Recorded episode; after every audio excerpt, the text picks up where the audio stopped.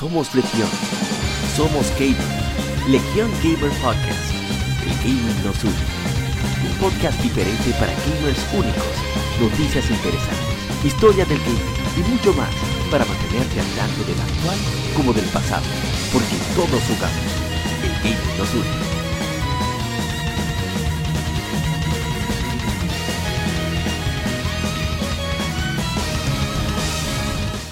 Bienvenidos amigos al episodio número 67 de Legion Gamer Podcast. Somos Legión, somos gamers, el gaming nos une.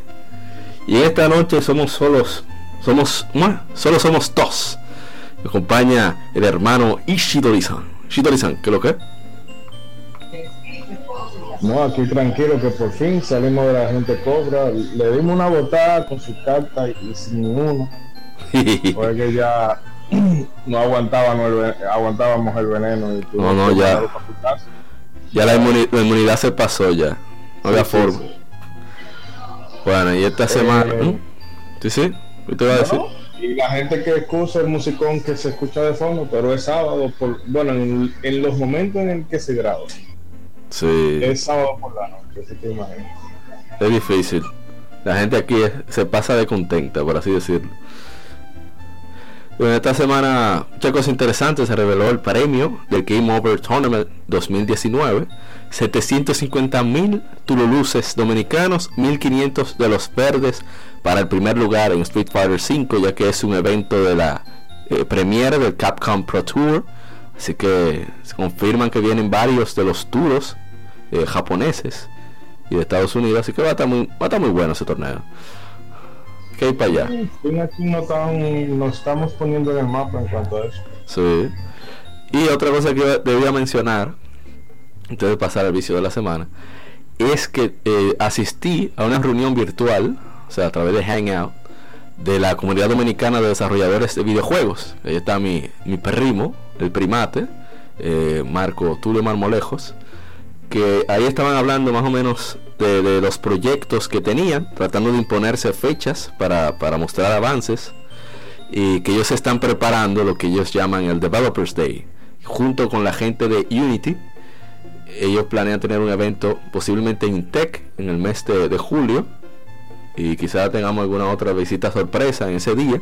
Si van a hablar en general, va a ser un día no solamente para quienes hacen juegos, sino también para quienes lo consumen, porque van a hablar precisamente de cómo llevar esa línea, esa conversación entre creadores y consumidores, para que los desarrolladores crean los juegos que la gente le interesa jugar o, que le llama la atención, ideas, etcétera.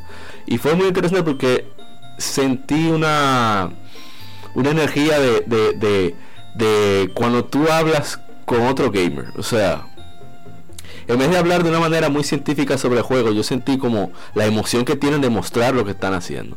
Y, y eso es bueno, porque quiere decir que están haciendo algo que están disfrutando y no solamente tú, metiendo código para ver si sacan el jugo a uno. Y y, no, que hay ahora mismo, eso que tú dices, con este ambiente que hay, sobre todo, la gente me, va a excusar.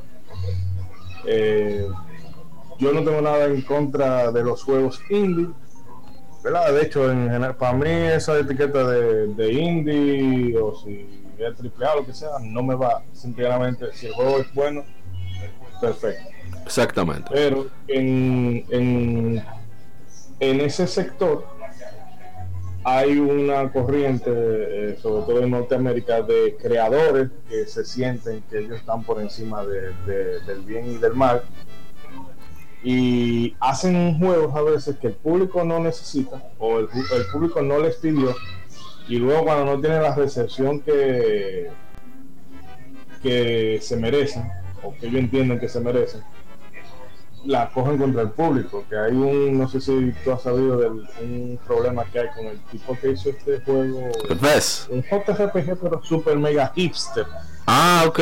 ¿Cuál será? El Ilos K. No, no supe, ¿no?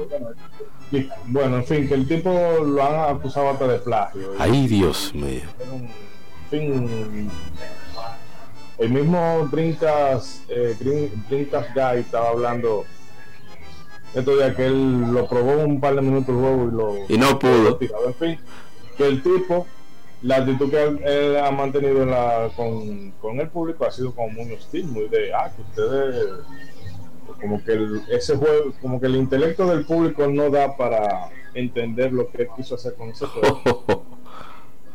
y esa posición yo no la veo, no la veo sana, porque por más que sea, al final de cuentas, eh, son, tu, tus consumidores o potenciales consumidores. Entonces, que lo mejor que se debe hacer es mantener el diálogo, claro, eh, debe de haber un respeto de, parte del desarrollador y de parte del público. Claro. Porque hay que entender que los desarrolladores, ¿verdad? Uno a veces, por ejemplo, aquí a veces uno es un poco con ciertas cosas, pero es más por el eh, por la cheque, pero nunca eh, ataca a nivel personal y menos ya una red social a, amenazar de muerte a un, desarrollador por no hacer lo que yo quería oye eso eso ya es un poco un poco exagerado pero que volviendo al, al punto inicial es bueno eso que la relación entre los desarrolladores y el público que consume sea sea sana así es yo espero eh, que podamos ir todos si es posible a ese evento que parece que se dará muy bueno. Que viene gente dura, dura de, Unity, del motor, de aquel famoso motor, sobre todo de juegos de, de, presupuesto promedio. Y, y, va a ser muy interesante. Quizás, repito, tengamos una, una visita sorpresa que todavía se está manejando. Bueno, yo voy a decir porque total. Viene, posiblemente venga Dani Peña de Gamer Tech Radio hablar precisamente sobre ese equilibrio, esa conversación que debe haber entre gamers y developers. Porque él ha participado en, ese, como vamos a decir, mediador en, entre desarrolladores independientes y, el público. Así que va, a estar, muy bueno, va a estar muy bueno. Sí, no sé. Lo hacemos un Danilo ahí. Así que tengo que avisar a los, a los hermanos de quien pierdo entrega también para que sepan, estén pendientes de eso. Y, voy a seguir tratando de, entrar a las diferentes reuniones, quizás no a todas, pero trataré de entrar en la, en la, dentro de lo posible en, en toda, toda, toda, toda la que, la que me permitan. Va a haber uno de, level design que, me llama muchísimo la atención, así que vamos a ver. Vamos a pasar el vicio de la semana, porque si no, si no me vuelve loco. Así que vamos con el vicio de la semana. No se muevan. Vicio semanal. Comentamos los títulos y demos que jugamos recientemente.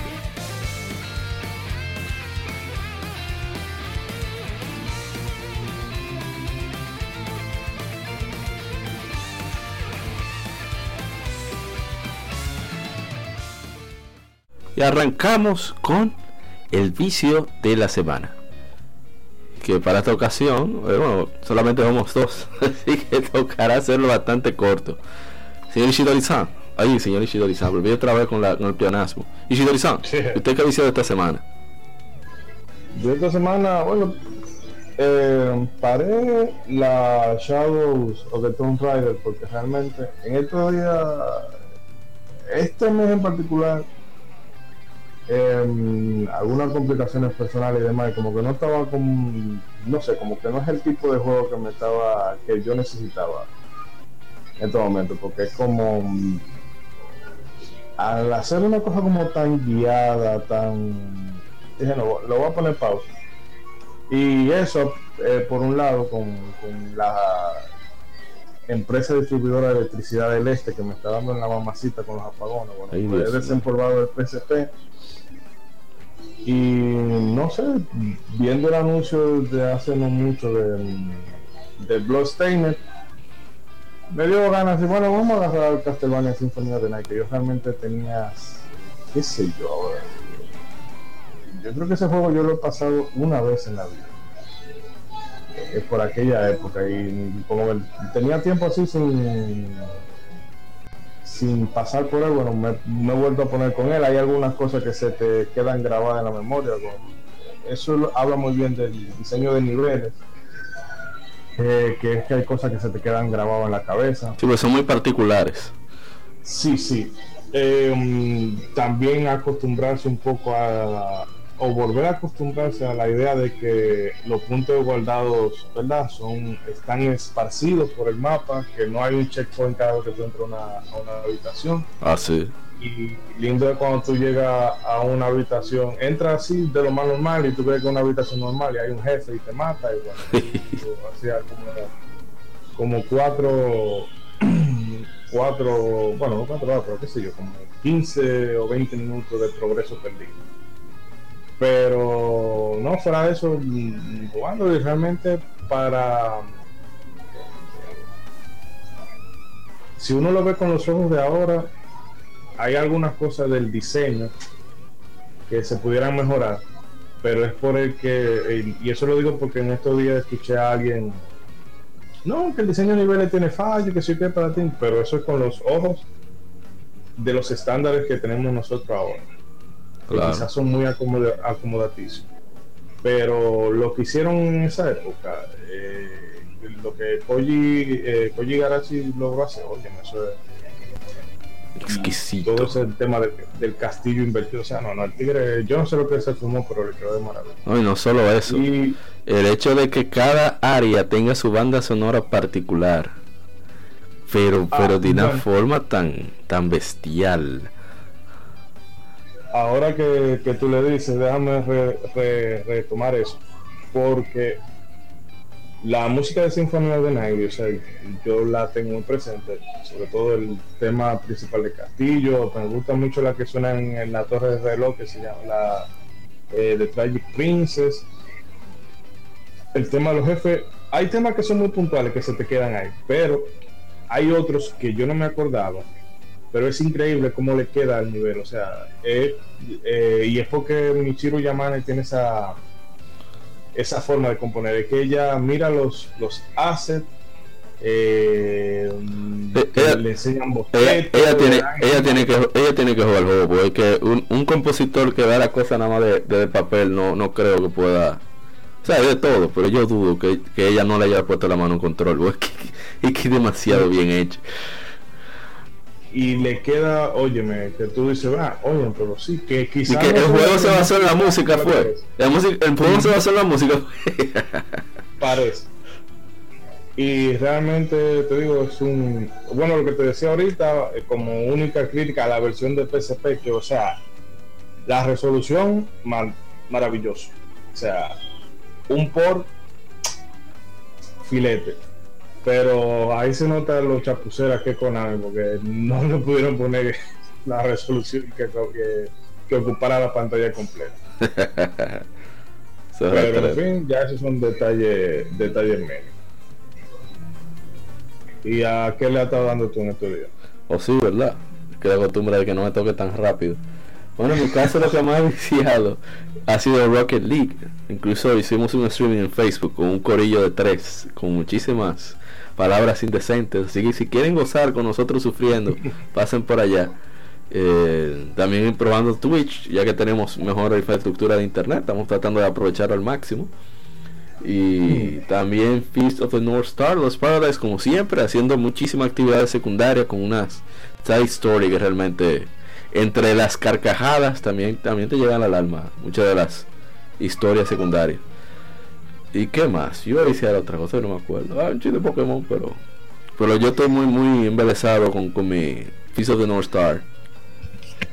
No, es que, eh, pero lástima que sea un, un, o sea, es nicho, eso, o sea, eso no, no hay que darle mucha vuelta.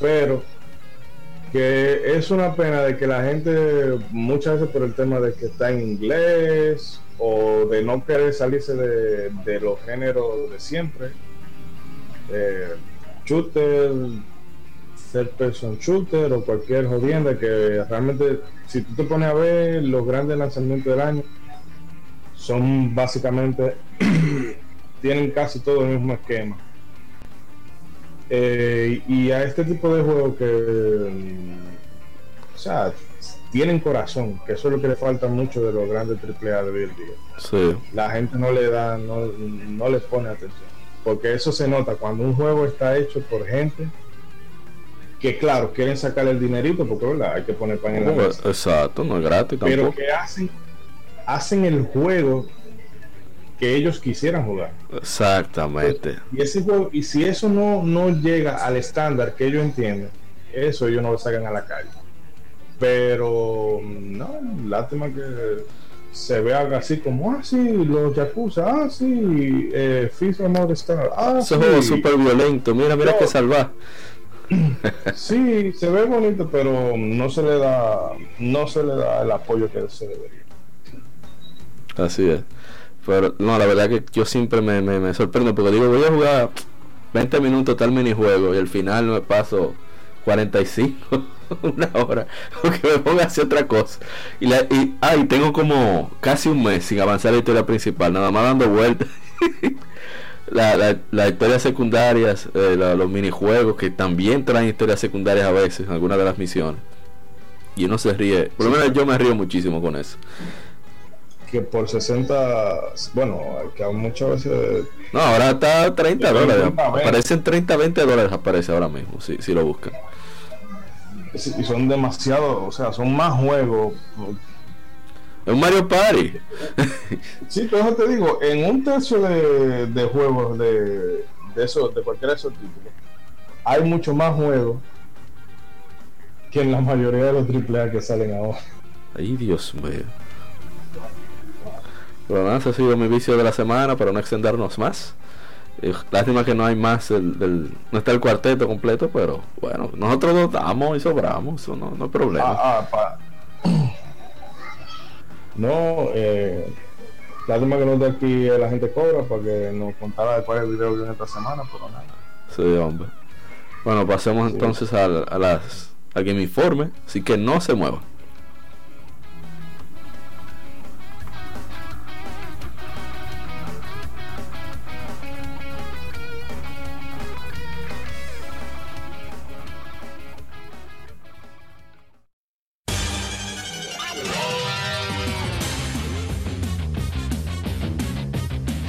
Puedes escuchar Legión Gamer Podcast en iBooks, Spotify, TuneIn, iTunes, Google Podcast y demás plataformas de podcast de su preferencia, buscando Legión Gamer Podcast.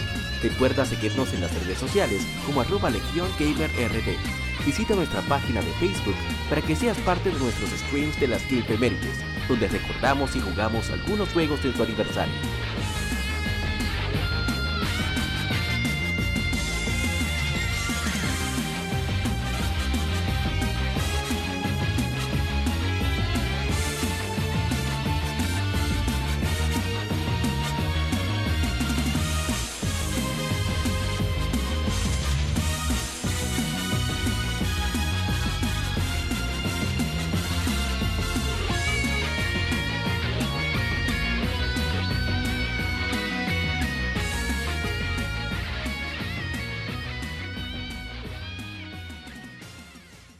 Game Informe.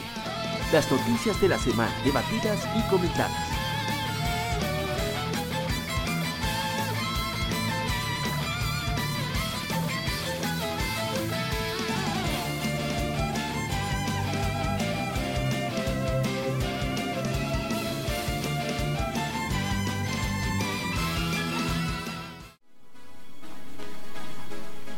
Y arrancamos con el Game Informe.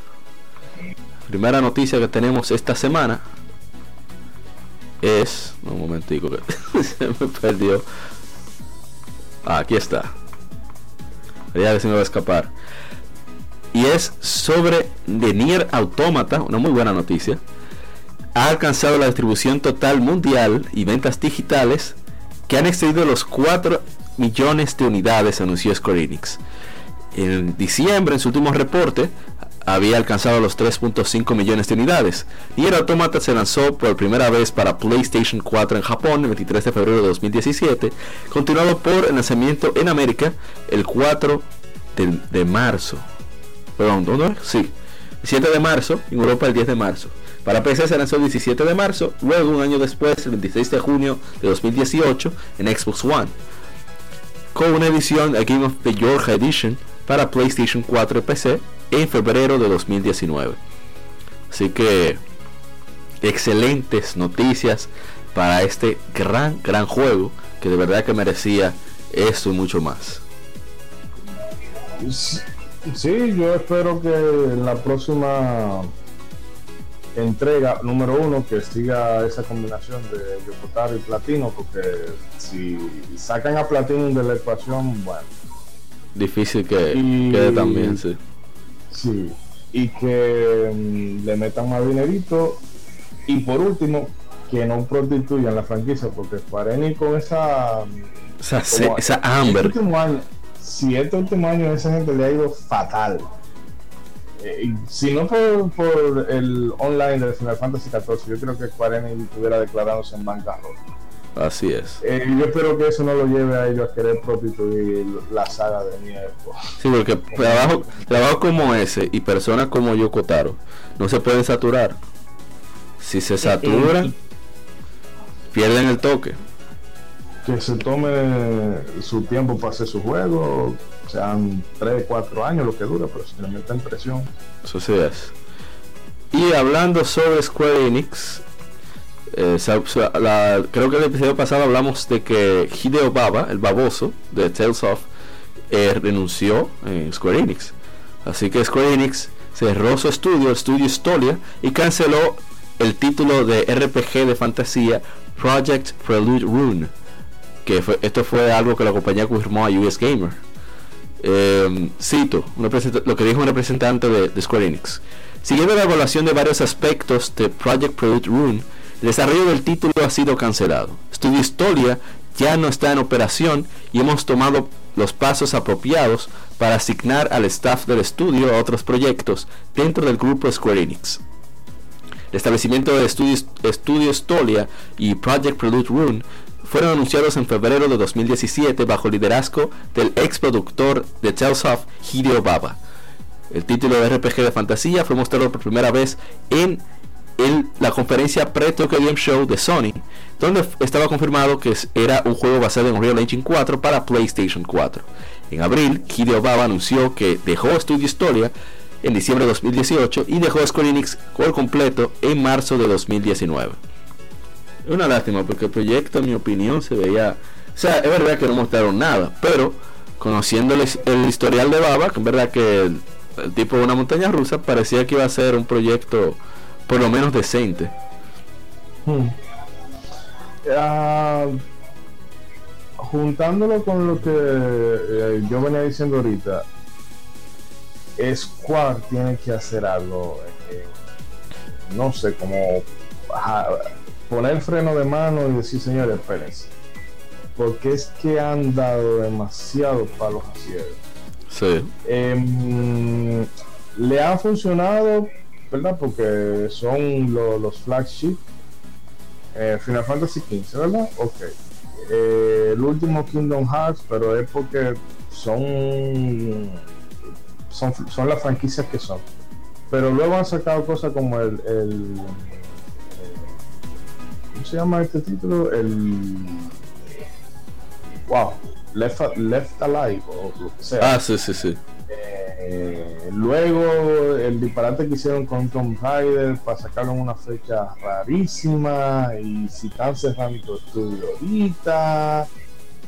Eh, lo de lo del Luminous ¿cómo se llamaba? bueno la división que tenía eh, Hajime Tabata se le fue o sea eh, son demasiados tumbos que está dando esa compañía y bueno eh, no sé, tienen que mirar el librito de Capcom y ver cómo hacen para redimirse, porque es que, oye, me no están pegando una y eso está cerrando estudios y Yo quisiera, me gustaría que ellos estén, ¿verdad? Porque cerraron lo de lo de Tabata, como ya se mencionó. lo de historia, lo de que, que estén cerrando todo eso, pero es como para centrarse y no que sea fruto de que, que se están desangrando y no saben qué, qué es lo que van a hacer. Ojalá que sea eso. Aunque con lo de Final Fantasy, el, remake de Final Fantasy 7 que ya discutimos la otra vez, mm, habrá que ver. Habrá que ver. Pero sí se ve. ¿Ah? ¿Qué te escuchaste? no escuché, no, eh, no recuerdo, lo, leí, es que, y que tentativamente serían de que dos, dos entregas, o sea, como dos partidos en dos. Eso yo más o menos lo toleraría. Aún así, esperaría que esté la versión completa. Eh, pero hay que ver, porque a mí como ellos están, no me extrañaría de que ellos te partieran el juego en 10 pedazos para sacar beneficio. los tres discos del original. 180. Bueno, en mi caso, lo, que es, en mi opinión, lo que veo es que no sé. Ellos deben de, sí seguir el, ejemplo de Capcom. Lo primero que hizo Capcom fue sacarse toda la cerilla que tenían los oídos, comenzar a escuchar y comenzar a ver y sentir con los numeritos, viendo cómo estaban en negativo, qué debían hacer para revolcarse. ¿Qué hicieron? Volvieron a donde, donde mamá y papá, a los orígenes. Y ya eso fue, eso no fue un, truco de magia ni un milagro como la burbuja japonesa. no, no, no, no. Ellos simplemente volvieron a los orígenes y se centraron en lo suyo. Y ya, eso fue todo. Es que Squad siempre ha querido ser muy occidental. O sea, como de. Eh, que mucha historia, que mucha. Mucha visual. exacto, mira Final Fantasy XV, ah, que el mundo mundo abierto, no sé qué, porque eso es lo que está, pero entonces. Que el motor, que el motor. Formato esta checha del Left Alive, eh, lo que sea. Y yo entiendo, ellos deberían decir, tú quieres apelar al gusto occidental, bueno, ya tú tienes... Crystal Dynamics. Crystal Dynamics y todo eso. enfócate en, tu, en, en lo que tú sabes hacer. Claro. O en lo que tú sabías hacer en su momento. Porque a mí se me hace inconcebible que teniendo una franquicia como Chrono Trigger, hay en el catálogo, Square Enix nunca se había decidido a hacer algo con eso y todo el mundo se lo está pidiendo. Ese juego puede salir mediocre, pero simplemente por tener el logo de Chrono eh, eh, adelante, Chrono, lo que tú quieras. La gente va a responder, pero ellos no están en eso. Entonces, como querer hacer mucho de, es como si se avergonzaran de su, de su legado en realidad. Así es. Bueno, mientras, por lo menos mientras Yuji Horii esté vivo, hay Dragon Quest. no, porque Yuji Horii ya, o sea, eso es, qué sé yo, un estado libre asociado. Él está junto con los West. Por suerte. Bueno, pasamos a la siguiente información, que ya perdimos mucho tiempo con Square Enix. Se revelan detalles de Super Mario Maker 2 Superman. No, ¿cómo lo diría? Bueno, no importa. Eh, nuevos partes de, obstáculos, herramientas, temas, modo historia, multijugador y más. Ellos detallaron, era que ellos tienen la, los, ¿cómo se diría? las, eh, donde uno se desliza, slopes. Eh, la dirección, tienen el sol, el, el, maldito sol del demonio, que siempre cae atrás uno, que me encanta eso. Eh, un switch de apagado y encendido para los bloques niveles de agua, el Banzai Bill, el Bullet Bill. Eh, también habrá un modo de pasar un, un, Joy-Con para pasar el, mundo juntos. Y habrá mucho más. Modo de historia que puede jugarse completamente offline. Que Mario se va a reconstruir el castillo de la princesa Peach. Y para, para financiar este proyecto de reconstrucción necesita coleccionar monedas los cuales puede obtener aceptando trabajos y completando los, los ¿cómo se diría? los mundos asociados, los niveles asociados. El modo historia es una gran manera para que los creadores se inspiren con más de 100 eh, niveles originales creados por Nintendo para jugar. Nuevos temas, o sea, creo que nueva música se refiere. Sí, sí, sí. Nueva música eh, por Koji Kondo. Eh, estoy viendo que más. Super Mario 3D World, los jugadores pueden crear niveles en el estilo de Super Mario Bros., Super Mario Bros. 3, Super Mario World, New Super Mario Bros. U y basados en Super Mario 3D World. Así que tendrá a los gatos, a Mario Gato, eh, un carro de Cupa Trupa, bloques, etcétera. Y también, por supuesto, donde conseguir eh, sus mundos online. Para conseguir, para tener esto, tienen tener su, su membresía de Nintendo Switch Online. Eh, va a haber sus filtros para encontrarlos rápidos. Y lo más genial de todo, en mi opinión, es que puede jugar todos esos niveles con gente online alrededor del mundo, alrededor del mundo. Que en mi opinión eso fue lo que le pasó, faltó a Super Mario 3D World para ser perfecto. Puede jugarse de cuatro jugadores utilizando a Mario, Luigi, Toad o a Toadette. Eh, cuatro jugadores se enfrentarán en, un multiplayer versus. También tienen el multiplayer co-op para pasar el juego juntos. Y por supuesto pueden utilizar eh, un cuarto virtual en el mismo lugar para que a través de la, de la Wi-Fi local puedan jugar juntos, cada quien en su sistema. Y bueno, va a haber también un, bundle de Super Mario Maker 2 con el Nintendo Switch Online. Así como vouchers con todo, la membresía y todo. Eh, ah, no, espérate, ¿cómo? Ah, no, eso es el voucher, lo que ellos ofrecieron, que por 100 dólares, si tú gastas 100 dólares en la eShop, ellos te devuelven 20 o algo así, no me acuerdo, te lo van a dejar en 80. Va a haber un invitacional de Super Mario Maker 2. Eh, parece que será en el E3. Sí, se va a hacer en el E3. Junto con el, Splatoon 2 World Championship 2019 y el Super Smash Bros. Ultimate World Championship 3 contra 3 2019. Así que me parece fantástico todo esto que han revelado. Eh, de los temas, lo de jugar juntos, compartir. Eh, a mí me parece bien que por fin, por fin Nintendo llegó al 2000 este fue Little Big Planet. Por lo menos. ya lo me pasé. Yo no quería que sonara tan venenoso, pero ya me salió así. Eso es culpa de la gente cobra. Mm.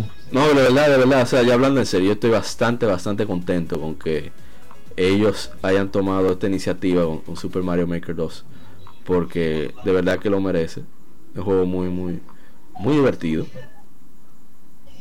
Así que. Eh, no, yo te voy a, decir que, bueno, Nintendo este año ha estado un poquito. Eh, o sea, los lanzamientos han estado como un poquito fríos.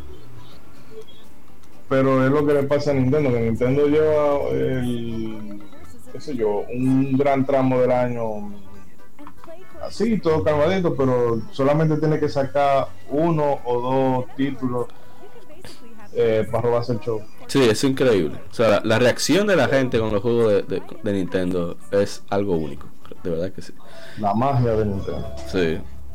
Y algo interesante es precisamente eso. O sea, Super Mario Maker primero, a pesar de que me llamó la atención un poco por el hecho de tener niveles infinitos de Mario, estaba el problema de que a mí ya Mario, jugarlo yo solo, me, pesa un poco. O sea, menos que sea, salvo los originales eh, el New Super Mario Brothers de, Nintendo DS, el Mario 3 obviamente, Mario World. Yo no puedo jugar solo, pero ya a partir de ahora un juego de Mario, si no es, ¿verdad? Salvo los, los 3D como Mario Odyssey, Mario 64, etcétera. Pero el Mario Maker, o sea, el Mario 2D, difícil que yo lo pueda jugar solo ya. Entonces, eso hizo que nosotros, el corillo de, y digo la mudanza, saludo a, a, los Martínez, si saben quiénes son. Eh, no nos llamó la atención, mira que somos locos con, Mario. Pero ahora, ahora sí, no hay, no hay excusa. Vamos a hacernos maldad en, niveles creados y probablemente lo subamos y con todo y malas palabras y van a gozar muchísimo. Así que estamos locos que salga. No, no, ya está casi ahí al doble de la esquina. Así es. Bueno, pasemos al la siguiente información. Y es que Sony y Microsoft anuncian alianza para cloud gaming y soluciones de contenido, perdón, de streaming de contenido. Eh, Sony Corporation y Microsoft han anunciado una alianza en nuevas innovaciones para mejorar las experiencias de usuario en sus plataformas de entretenimiento directo al consumidor y soluciones de inteligencia artificial. Estas compañías explorarán, desarrollarán eh, soluciones eh, por la nube a futuro en Microsoft Azure para dar soporte, para apoyar en sus respectivas eh, servicios, respectivos servicios de juegos y contenido en stream.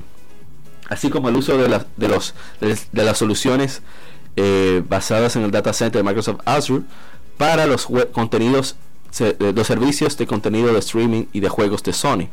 A trabajar las, hacer, ¿cómo se dice? by working companies. Bueno, las compañías buscan entregar entretenimiento mejora, experiencias de entretenimiento mejoradas para sus clientes a nivel mundial y construir mejores plataformas de desarrollo para creadores de contenido. Esto fueron, esto es parte de lo, de lo que se reveló en esta rueda de prensa donde están tanto el, el CEO de Microsoft, Satya Nadella, y por supuesto el, el CEO de Sony, Kenichiro Yoshida. Interesante ver a ese japonés, a ese de origen hindú juntos. Y, y en la comunidad de PlayStation fue muy gracioso alguien puso a mí que miren lo que dijo. Sony siempre ha sido un líder tanto en entretenimiento y tecnología. La colaboración que anunciamos hoy en este, ayudará en esta historia de innovación. Eh, Nadie esperaba que Microsoft dijera eso, pero no es Xbox que lo está diciendo. es Microsoft, es otra cosa. Pero sobre esto, bueno, déle usted, déle usted, yo sé que usted tiene mucho que decir al respecto. No, realmente no, no tanto, lo que claro que como se está, mm, eh, eh, como dice, hay tambores de guerra en el horizonte, ¿verdad? Porque está el, el Stadia y que si Apple se va a meter no sé qué, que si, que, que si Amazon. Sí, entonces, ¿verdad? Eso es como, como en Watchmen, spoiler alert cuando se termina, ¿verdad? Que entonces toda la humanidad se une para enfrentarse al gran mayor, que, era el doctor, el doctor Manhattan. Bueno, pues lo que están haciendo las consolas, en teoría, lo que es, eh, las grandes eh, las grandes desarrolladoras de consolas se han tenido que unir. Yo espero que sobre todo el tema de eh, de, del PlayStation Network. eso tienen que retrabajarlo, pero huyendo. Porque no es posible que tú para cargar un archivo de 300 megas se te vaya la noche en eso. Oye, qué raro. Y nada, esperemos que, eh, o sea, si ya ellos están en ese nivel, esperemos ya que la próxima generación, yo sigo, tengo la sospecha de que Microsoft se va a terminar anotando un, un Sega. Sí, sí. Quizás esto que van a sacar ahora ya lo van a sacar como por por cumplir, por compromiso. Pero ya le eh, no, no, nosotros lo que queremos es que se jueguen los títulos donde la gente le dé la gana. Y eh, para eso vale un celular, vale una tablet o PlayStation, o, PlayStation o, el Switch 2. Algo así es que yo me imagino, que quizás sea para la eh, décima generación. sí, esto sea lo, que se está lo que se está cocinando. ya vamos a ponerlo en buenos términos porque el futuro nosotros lo envisionamos así. Y es lamentable. Pero vamos, que que eh, Artu o el mismo Guadaña estuviera aquí. Ya pudieron haber, pudieron, mejor dicho, podrían haber dado un, un insight más, eh, más elaborado respecto a este tema. Sí. Yo pienso que eso es nada más cuestión de, de negocio y de, de no dar espacio a nada, no dar tregua a nadie que quiera invadir su espacio. No, o sea, todavía, todavía creo que para la décima generación va a haber consolas. Y, y además, probablemente el principal ingreso de Sony no, no es PlayStation, como mucha gente cree. Sobre todo lo que ven un, un español, un youtuber español que le gusta hablar mucho sin datos. Y no, el principal ingreso de Sony son servicios, son los servicios financieros, no es PlayStation. Pero, y seguro Ah, decía que los servicios financieros son los principales ingresos de Sony y probablemente ah, para esos servicios los proporcione utilizando el, la tecnología de Microsoft, el Azure. Así que no les esté extrañar si digan, bueno, ya que lo tenemos aquí al lado, vamos ya a trabajar en otra cosa. Que al final, el dinero es dinero, no importa de dónde venga. Bueno, mientras se, se pueda justificar, mejor dicho. Y, y bueno, Vamos a ver qué nos depara el futuro. Mientras tanto, hay mucho que viciar. si no se, si se da eso en el streaming, ahí tengo un reguero de juegos que no le he puesto la mano. Lo doy para atrás. Empezando con.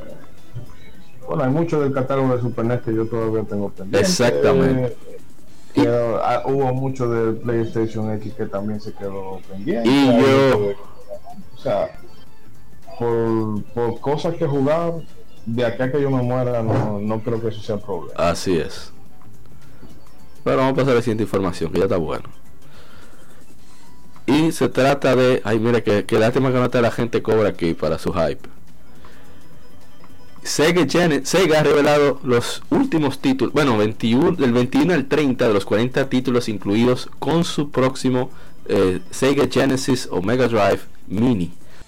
Y estos son la versión japonesa Beyond Oasis, Ghosts and Goals, Ghosts and, Ghosts and Ghosts, perdón, Golden Axe, Mega Man The Willy Wars, Party Quiz Mega Omega Q, perdón, Fantasy Star 4, Thousand in Action Trans Air, Street Fighter 2, Spe Special Champion Edition, Reve Revenge of Shinobi, Yu Yu Hakusho, Makio Totsuzen.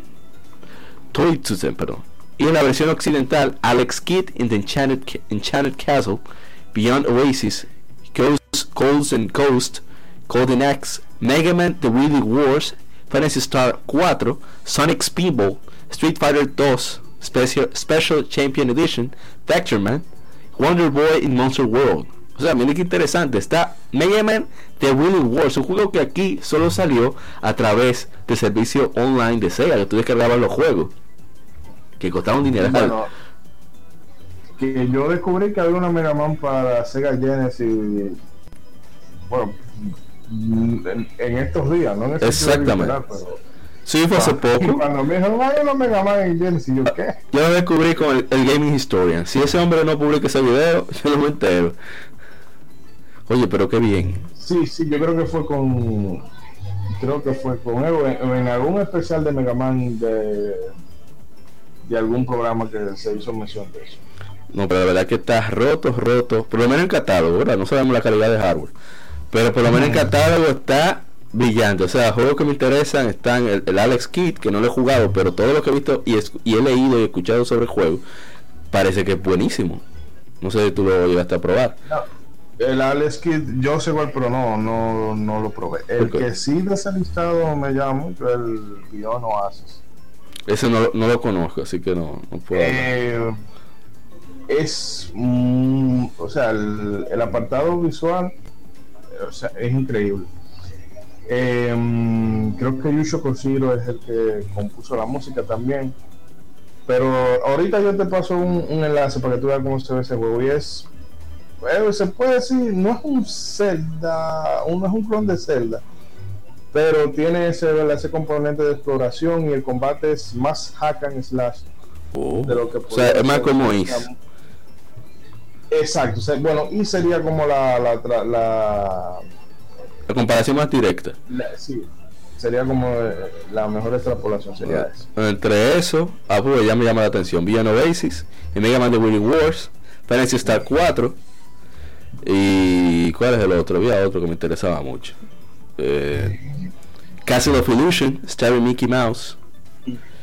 Con Star Heroes, yo soy enfermo con Star Heroes. No que yo sea bueno jugando por si acaso, pero soy enfermo con Star Heroes. Y Landstalker, The Treasures of King Gnome. Ese es el Zelda Hardcore que poca gente conoce. Alondra 1, Sí, exactamente. Óyeme, está roto el catálogo. O sea, le pasó por error a todo el mundo con eso. Qué bien. ¿no? Lo que queda ahora es eso, que el hardware sea de una calidad, por favor, que no sea calidad PlayStation Mini. Por favor. Si sacan algo por encima de eso, ya se la están comiendo. Así es. Bueno, vamos a pasar a la otra noticia. Y es que Sony Interactive Entertainment ha establecido PlayStation Productions, un estudio de producción que utilizará el catálogo de videojuegos de la compañía para películas y televisión. En, en la ciudad, basado en la ciudad de Culver City, liderado por Asad Kizilbash y visto por el jefe de Sony Interactive Entertainment Worldwide Studios, Sean Layden. Tenemos 25 años de, de, experiencia de desarrollo de juegos que ha creado y eso es crear 25 geniales años de juegos, franquicias e historias, dijo Layden a The Hollywood Reporter. Sentimos que ahora es un buen momento para ver a otras oportunidades de medios a través de streaming o películas o televisión para dar a nuestros mundos eh, vida en otro, en otro aspecto. Bash añadió, en vez de licenciar nuestras IP a otros estudios, sentimos que mejor nos, el mejor acercamiento para nosotros era desarrollar y producir por nosotros mismos. Uno, porque estamos más familiarizados, pero también porque sabemos lo que la comunidad de PlayStation adora. Sony Studios asistirá, asistirá con la producción, la distribución de PlayStation Productions, pero no en la producción de su contenido, que será manejado por primera mano, de primera mano por PlayStation. Así que eh, a ver qué más dice, que sea interesante. Ah, que ha visto lo que Marvel ha hecho con el mundo de los comic books, siendo la, cosa más grande en el mundo del, cine. Y eso es lo que ellos planean seguir. Vamos a ver qué más dice. Ah, que puedes ver cómo, viendo adaptaciones antiguas a videojuegos, de videojuegos, perdón, que los escritores o directores no entendían el mundo del el mundo ese mundo o la cosa de juegos. El verdadero reto es cómo tomas 80 horas de gameplay y lo haces una película. La respuesta es no lo haces. Lo que haces es tomar eh, la esencia de lo que es y escribir de ahí específicamente para la audiencia de filme. No tratas de recontar el juego en una película. Así que eh, Vamos a ver. Ah, ellos no dicen nada de, qué cantidad planean hacer ni nada de eso. Sino que van supuestamente a tomarse el tiempo para hacer un, el proyecto. Para darle al proyecto la calidad que requiera. Um, ah, a mí que yo empezaba con Twisted Metal. Eh, yo entiendo que ellos no quieran quemar el cartucho de de los juegos de Naughty Dog primero, ¿verdad? Porque quizás querían decir, vamos a tirar este proyecto adelante, vamos a empezar con algunas cosas. Como tantear terreno, claro. Bizarras y experimentar.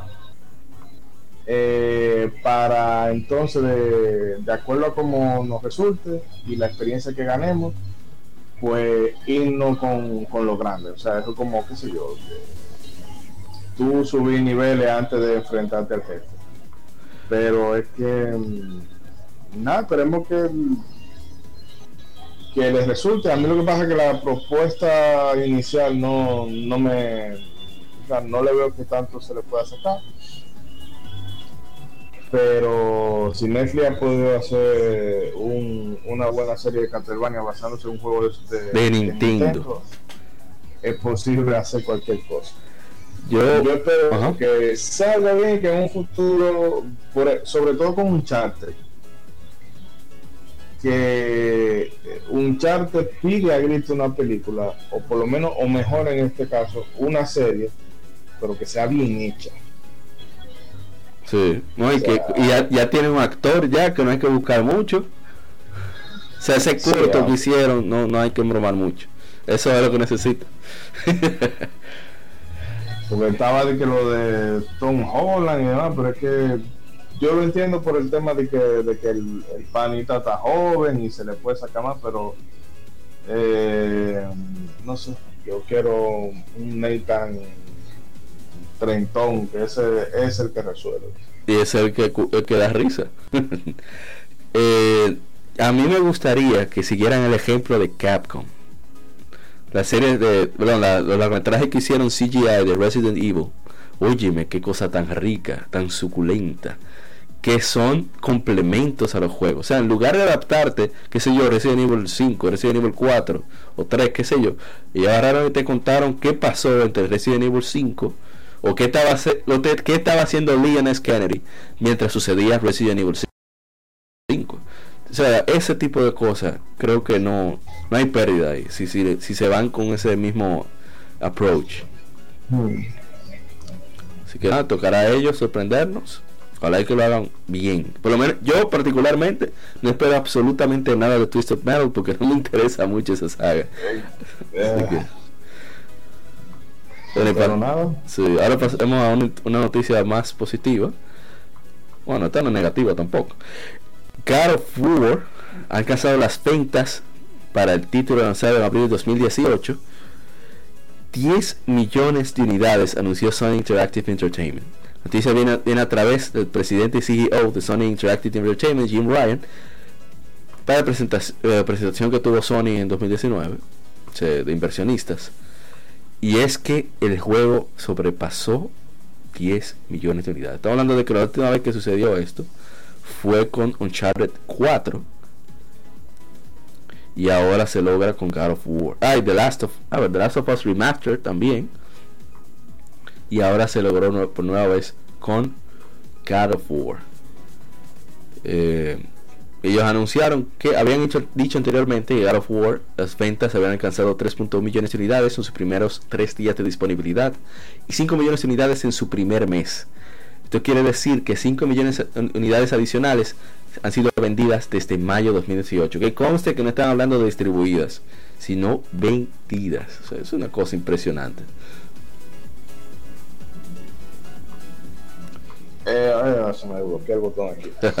Eh, no, se lo tiene merecido. Eh, aunque, claro, ¿verdad? Tiene todo la maquinaria de, de Sony detrás. Que como nota la gente cobra, estoy yo aquí hoy. Sí. Y aún teniendo algunas carencias, duélale a quien le duela. Eh, en fin, que el trabajo en el cómputo global es positivo. Así es. Y, al que no lo ha visto, que ya lo hablamos la semana pasada, pero igual les recomiendo el documental de Rising Kratos. Eh, no, para que se vea de que, que el proyecto eh, o sea, el, esfuerzo que ellos le han metido a ese juego es el resultado, eh, o mejor dicho, es ese el resultado de los números que, estamos viendo ahora. Viene de todo ese trabajo que se ha metido detrás, eh, tanto de actores, tanto de los programadores, de la gente que no tienen que ver necesariamente con el tema de, programación de los juegos, pero eh, llevan la batuta de la empresa y demás. Eh, nada. Eso significa que va a haber God of War para rato. Lástima que no vamos a tener que chupar la continuación en PlayStation 5.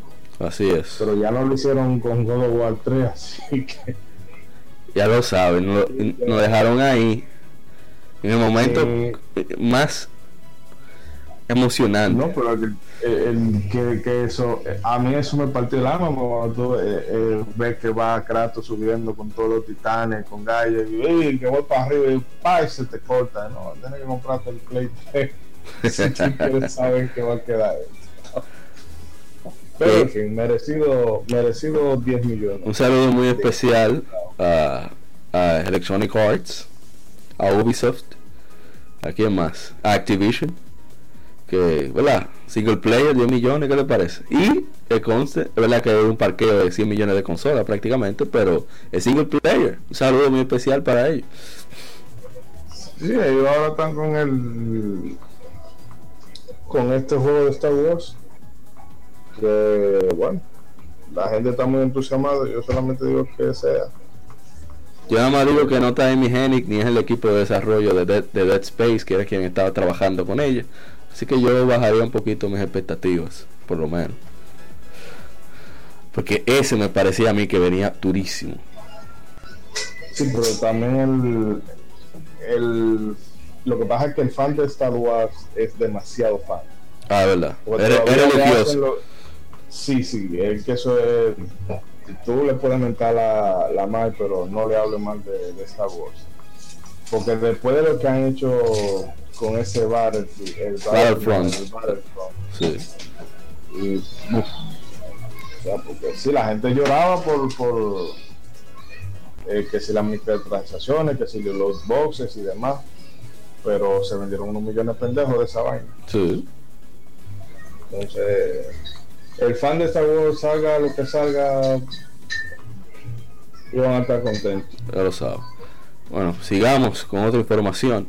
Y es que el escritor de una canción, A Son of Fire and Ice, George R. R. Martin, ha sido consultado en el desarrollo de un juego en Japón, dijo el novelista en una publicación en un blog. En marzo, el, YouTube, el canal de YouTube Spawnwave publicó un video discutiendo un, un rumor respecto al siguiente proyecto del desarrollador de Dark Souls y Bloodborne, From Software. en el cual declaran que es un título mundo abierto en el cual George R. R. Martin es uno de los escritores principales, con varios reinos para visitar y habilidades para obtener de asesinar los líderes de esos reinos, asesinar, perdón, asesinar a los líderes de esos reinos. Una persona familiar con lo que sucede con Frost Software le dice a Gimatsu que el proyecto, conocido internamente como GR, Gimatsu ha preguntado solo le han pedido que compartan el acrónimo y ha estado en desarrollo por los últimos por los últimos tres años es un título mundo abierto con que se cabalgará o sea con, con, montura a caballo y la colaboración entre Hidetaka Miyazaki y George R. R. Martin publicado por Bandai Namco el cual será oficialmente anunciado en la conferencia de prensa de Microsoft del E3 2019 aunque no hemos podido verificar esta información a través de fuentes adicionales, hemos decidido compartir lo que hemos escuchado debido a la publicación de R.R. Martin. Eh, bueno, en Ematsu, es verdad que es un rumor, así que sigue siendo 50-50, pero estar en Ematsu me parece que le agrega un 10%. Ya yo lo único que puedo opinar, dele para allá usted, usted es el, experto residente más solquista de, de aquí. No, eh, realmente, o sea, sí, hace un, no, dos, dos, tres meses atrás, estaba el rumor, pero cuando sonó, en un principio, tú, ah, yo soy Jorge Martin y son software. Sería, ah, sería, sería chulo, y ya, mano. Tú dices, sí, no, puede, está por eso en, en mi fantasía más salvaje. Pero luego, a raíz de verdad, termina eh, termina Juego de Tronos, entonces Martin, que en su blog escribe, o sea, es un blog personal, él no, no escribe nada eh, no tiene que ver precisamente con literatura, aunque el tipo también edita otros autores y demás, pero es simplemente comentando más que nada su, su vida personal y mucho de la NFL, eso es lo que me encanta. Y entre las cosas que hablaba, bueno, que estoy trabajando en la sexta novela, y esto y me han consultado para un videojuego en Japón. Entonces, ya con el antecedente del rumor, del rumor anterior y esta confirmación que él da, quiero a, aclarar que lo único seguro, lo único seguro es que George está trabajando con una empresa japonesa.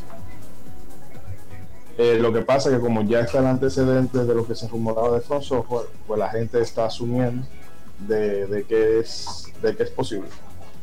Eh, habría que esperar la, el E3, supuestamente la conferencia de Microsoft, eh, ¿verdad?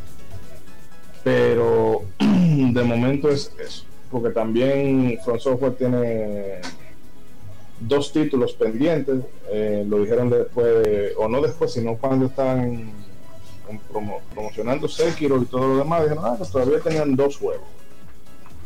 Eh, uno del que dijeron, de hecho no dieron detalles de ninguno de los, pero de uno simple y llanamente, ah, no se podemos dar detalles, y dijeron que tienen otro que es muy front software, es decir, que sigue la línea de, lo que todo el mundo esperaría de lo que fuera un juego de front software. Y en base a eso, la gente ha sumado uno más uno. Más uno.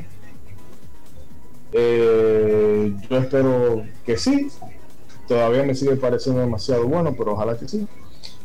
Y eh, yo sé que George R. R. Martin nos escucha, así que le voy a decir, por favor, viejo, deja de buscar, deja de estar metiéndote, en, porque tú te has puesto a hacer de todo, menos a terminar el bendito libro. Por favor. Termina esa vaina ya.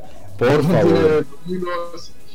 Desde 2011 lo tienen cabrón un guardio con un blow en la cabeza ya levanto el castigo, saca la novela esa. Y nada, vamos a seguir, a seguir para Así es. Bueno, pasemos a la siguiente noticia. Y es que ya está disponible para algunos, eh, nosotros decimos cheposos, pero el término es suertudos. Y que se lleva a cabo, parte de Koei Tecmo, una, una alfa cerrada FAT cerrada para Niño 2 desde el 24 de mayo, el cual terminará el 2 de junio. Eh, y es para solamente para PlayStation. y será para los usuarios de PlayStation 4. que enviar un código a través de sus correos, así que revísenlo si no lo ha hecho recientemente. Entonces, eh, ellos quieren obtener retroalimentación, feedback para el desarrollo, para asegurarse, para asegurar al equipo que pueda manejar la retroalimentación. Hay planes de expandir el alfa por el momento, pero por favor manténgase pendientes a nuestros canales para más información en el futuro. Niño 2 está en desarrollo para PlayStation 4. Voy a poner ahí un poquito del, trailer para que lo escuchen. ¿Y qué puedo decir? Eh, también. Es porque, yo soy negro. Debe ser por eso, porque a mí no me lo han enviado tampoco. Y a Maguita sí. A Maguita le detectaron el IP, fue. Dijeron, ella está allá, ella está aquí, ella de la mía. Pero como nosotros estamos en tercer mundo, mierda para nosotros. Ahí me pasé. Maguita. No, mentira, Maguita, te queremos. Pero te odio, Maguita, mientras tanto. Le vamos a robar esta noche, vamos a ir con un helicóptero y le vamos a sacar la consola de la casa. Sí, sí, sí, sí. Vamos a un intercambio. Pero es un abuso, mano. ¿Sabes lo que yo estaba.? Yo, hice pase me dijo, yo hice mi Tetris. ¿Sabes que uno hace Tetris con el PlayStation 4? Cuando se trata del espacio. Padre, mire mi pago que ya tengo ahí unos 60 gigas. Para que lo que pese del demo, yo descargarlo. Qué va, mano. Oye, porque ustedes podían, pudieron ver allá que yo tengo 172 horas metida de niño. No pudieron dignarse a, bueno, vamos a mandarle en compensación a este muchacho. No, no, no pero está bien. No te apures, Maguita, te estoy acechando. Te, estamos dando seguimiento. Estamos esperando que suba video. Maguita Game, sí. La, la, la muerta, la no elegida muerta, ¿cómo que se llama? Eh, la no muerta elegida. Ah, la no muerta elegida. Sí, su canal de YouTube, yo lo sigo. Siempre sube muchos combates interesantes. Así que síganlo. Que por cierto. Ya... Sí, sí. Bueno, no, y ya eh, hablando en serio, eh, lo que lo poco que he visto de la del alfa se ve bien. O sea, se nota que hay cosas que todavía tienen que pulirla, pero es por eso un alfa. Pero se ve bien. Han incluido un par de detalles que no le voy a espolear para que no quiera, para que quiera llegar virgen. Pero pinta bien, pinta bien. Sí, ellos eh, el juego tiene, para quien no lo sabía, un creador de personaje. Y se confirma que al igual que el, el Neo original, será publicado por Sony en Occidente. Así que bien por ellos, muy bien por ellos. Así que que fue un, un youtuber ruso, publicó las primeras tres horas de Neo y ahí se el tipo entra en muchísimo detalle de del modo de creación de personaje. Así que excelente, esperando que salga, que me llegue el bendito. Eh, dame revisar mi, mi mail ahora mismo. Si me llegó el mail, se acabó el podcast. El, el creador de personaje fue una de las cosas que yo vi que todavía está. Está verde. Está verde. Pero. O sea, no, en cuanto a opciones. Pero se ve muy bien eh, yo creo que después de lo de Monster Hunter, que para mí, eh, yo no lo he jugado todavía, pero cuando probé el demo, o sea, el selector de personajes me maravilló, o sea, por, cómo se veían las facciones. Ah, eso sí. Y aquí, sí, y aquí está muy, muy cuidado, o sea, supera a lo que se vio en el, en el primer nivel. Yo quiero ver, porque yo no, he visto pocos, eh, ¿cómo se dice? Creadores de personajes detallados, como son poco así, a nivel Dragon's Dogma, por ejemplo, Fantasy Star siempre tiene, por lo menos a partir de la online, obviamente. La Fantasy Star Nova de PlayStation Vita tiene, o sea, tú puedes detallar cosas inverosímiles. Y también la Guardian 3 tiene unos niveles de, personalización terribles. O sea, que quiera hacer su Ken ahí lo hace, o su Barbie, sin problema. Así que ojalá y, tomen en cuenta la retroalimentación para añadir todo eso.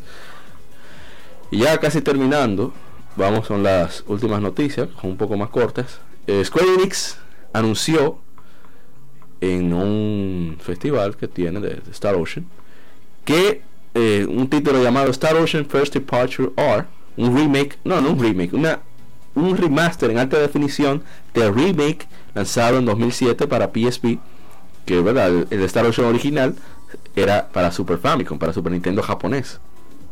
Entonces tendrá algunas opciones opcionales para opciones adicionales, perdón, para PlayStation 4 y Switch.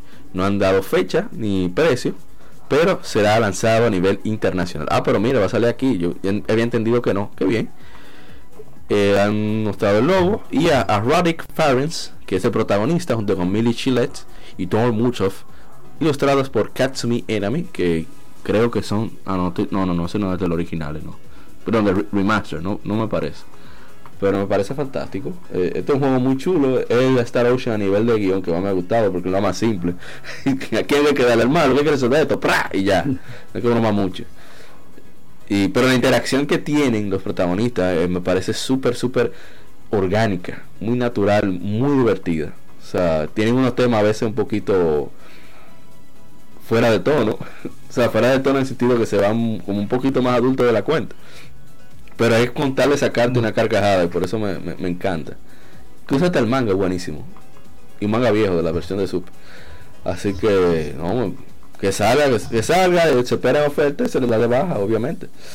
No, son, eh, son los típicos títulos que hacen como eh, fondo de catálogo. sí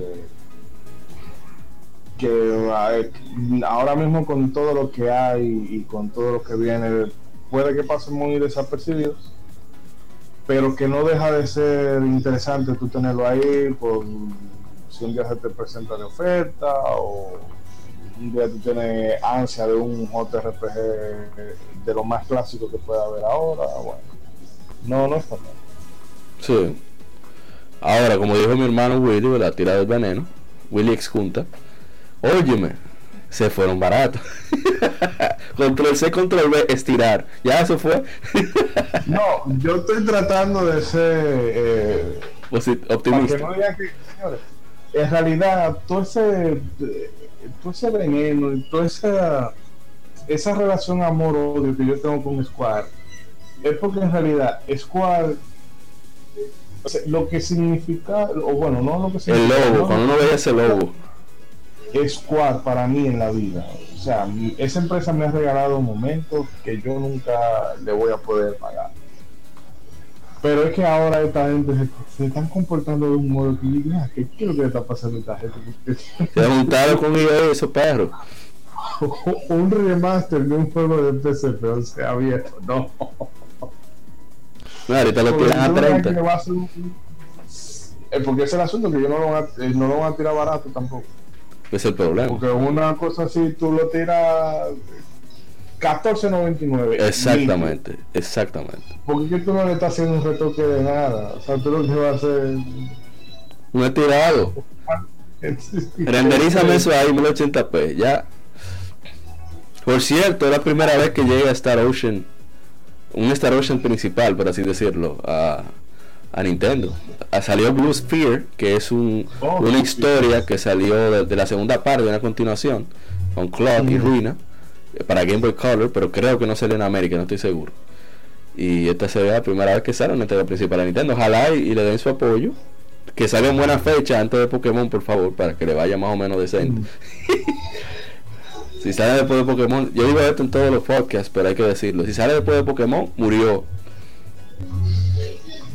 Por cierto, ya salió la Fire Emblem, la Treehouse. Están anunciando mucho, mostrando personajes y eso, pero no, no recuerdo que hayan dado fecha. Animal... yo he notado como Ajá. he notado como que se ha apagado un poco el, el rum rum. Animal Crossing se fue retrasado y eso me, me, es, me resulta preocupante.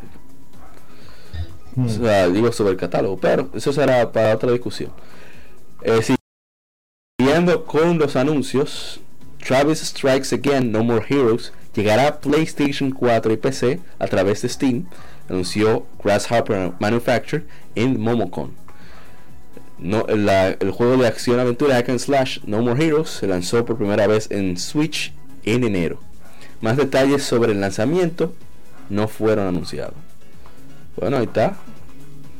Ya va a salir. Parece que no, no fue el resultado esperado. O, quieren simplemente expandirse, no sé.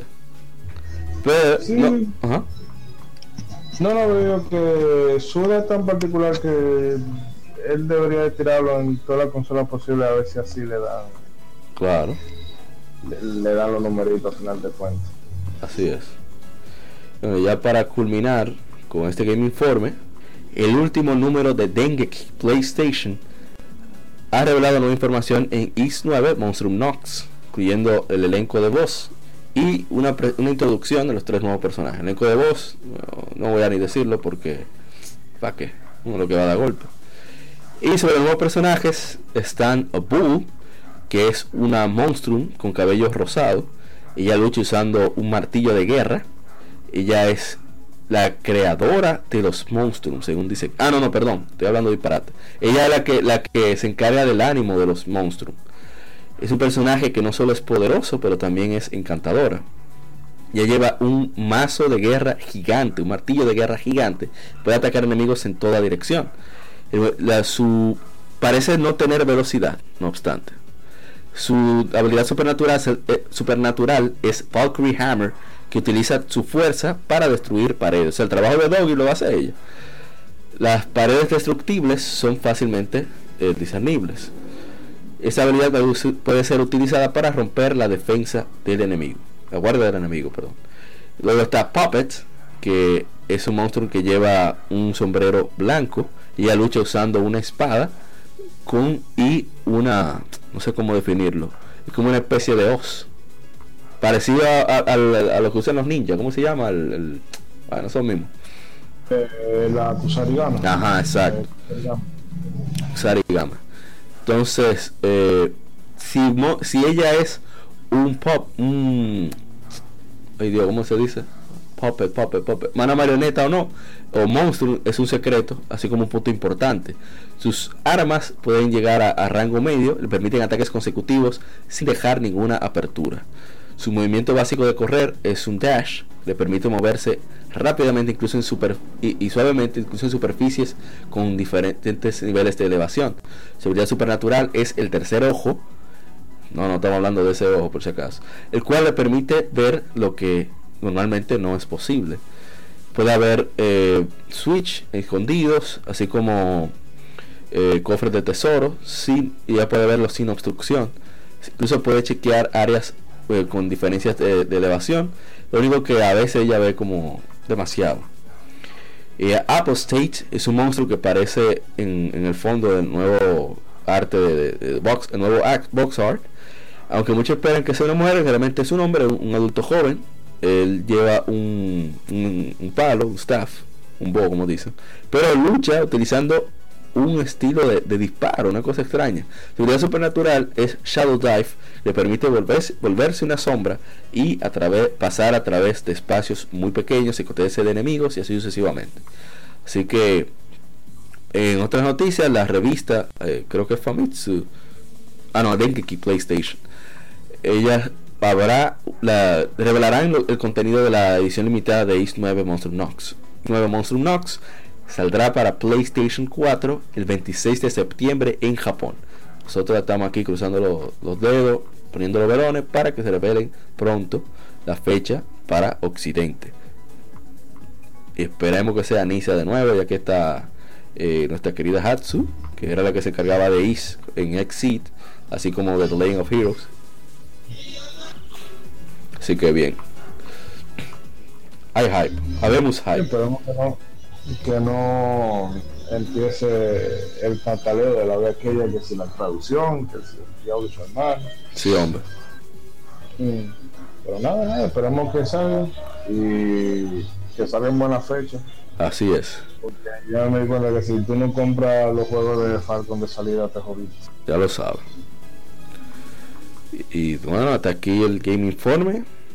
Así que pasen al lado B del episodio número 67 para continuar con las 15 femeniles y el tema de la semana, que son las madres en gaming. Así que pasen al lado B.